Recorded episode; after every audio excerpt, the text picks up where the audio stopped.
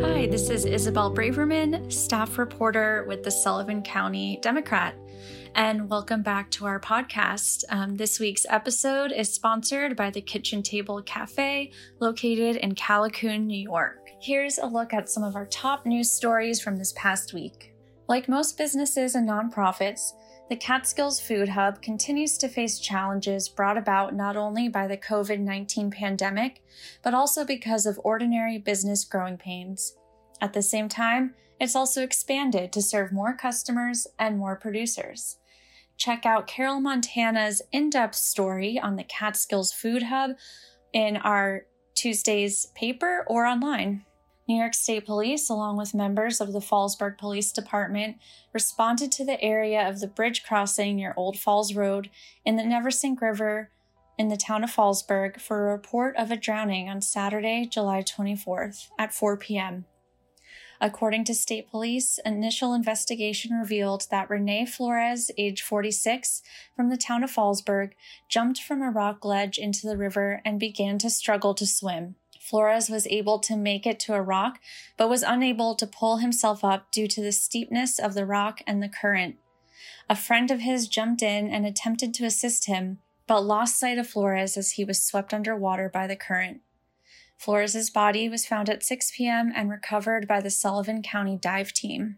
The town of Delaware Democrats held their caucus recently and nominated Scott DuBois to run for town supervisor in the general election this November. Delaware Town Clerk Tess McBeath nominated DuBois for town supervisor, and the nomination was seconded by Steve Lundgren, the current supervisor. Lundgren said that he believes that DuBois will provide outstanding leadership for the town.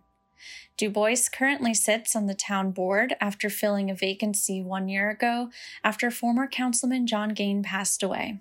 DuBois, a registered Democrat, also received nominations from the Republican and Conservative parties.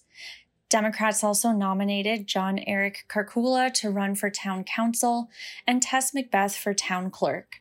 It was a busy evening for the Tri Valley Central School District Board of Education on Tuesday night. The board has appointed Dr. William Silver to serve as the district's acting superintendent effective July 29th.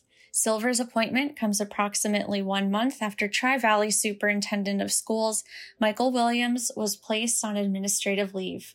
As the Democrat reported last month, New York State Police confirmed that Williams was arrested for DWI on Friday, June 25th in the town of Neversink. And those are just some of the stories that you can find from Tuesday's paper and Friday's paper. As always, check us out online at scdemocratonline.com. Also, make sure to follow us on Facebook and Twitter and like us on Instagram. And uh, make sure to subscribe. Have a great weekend.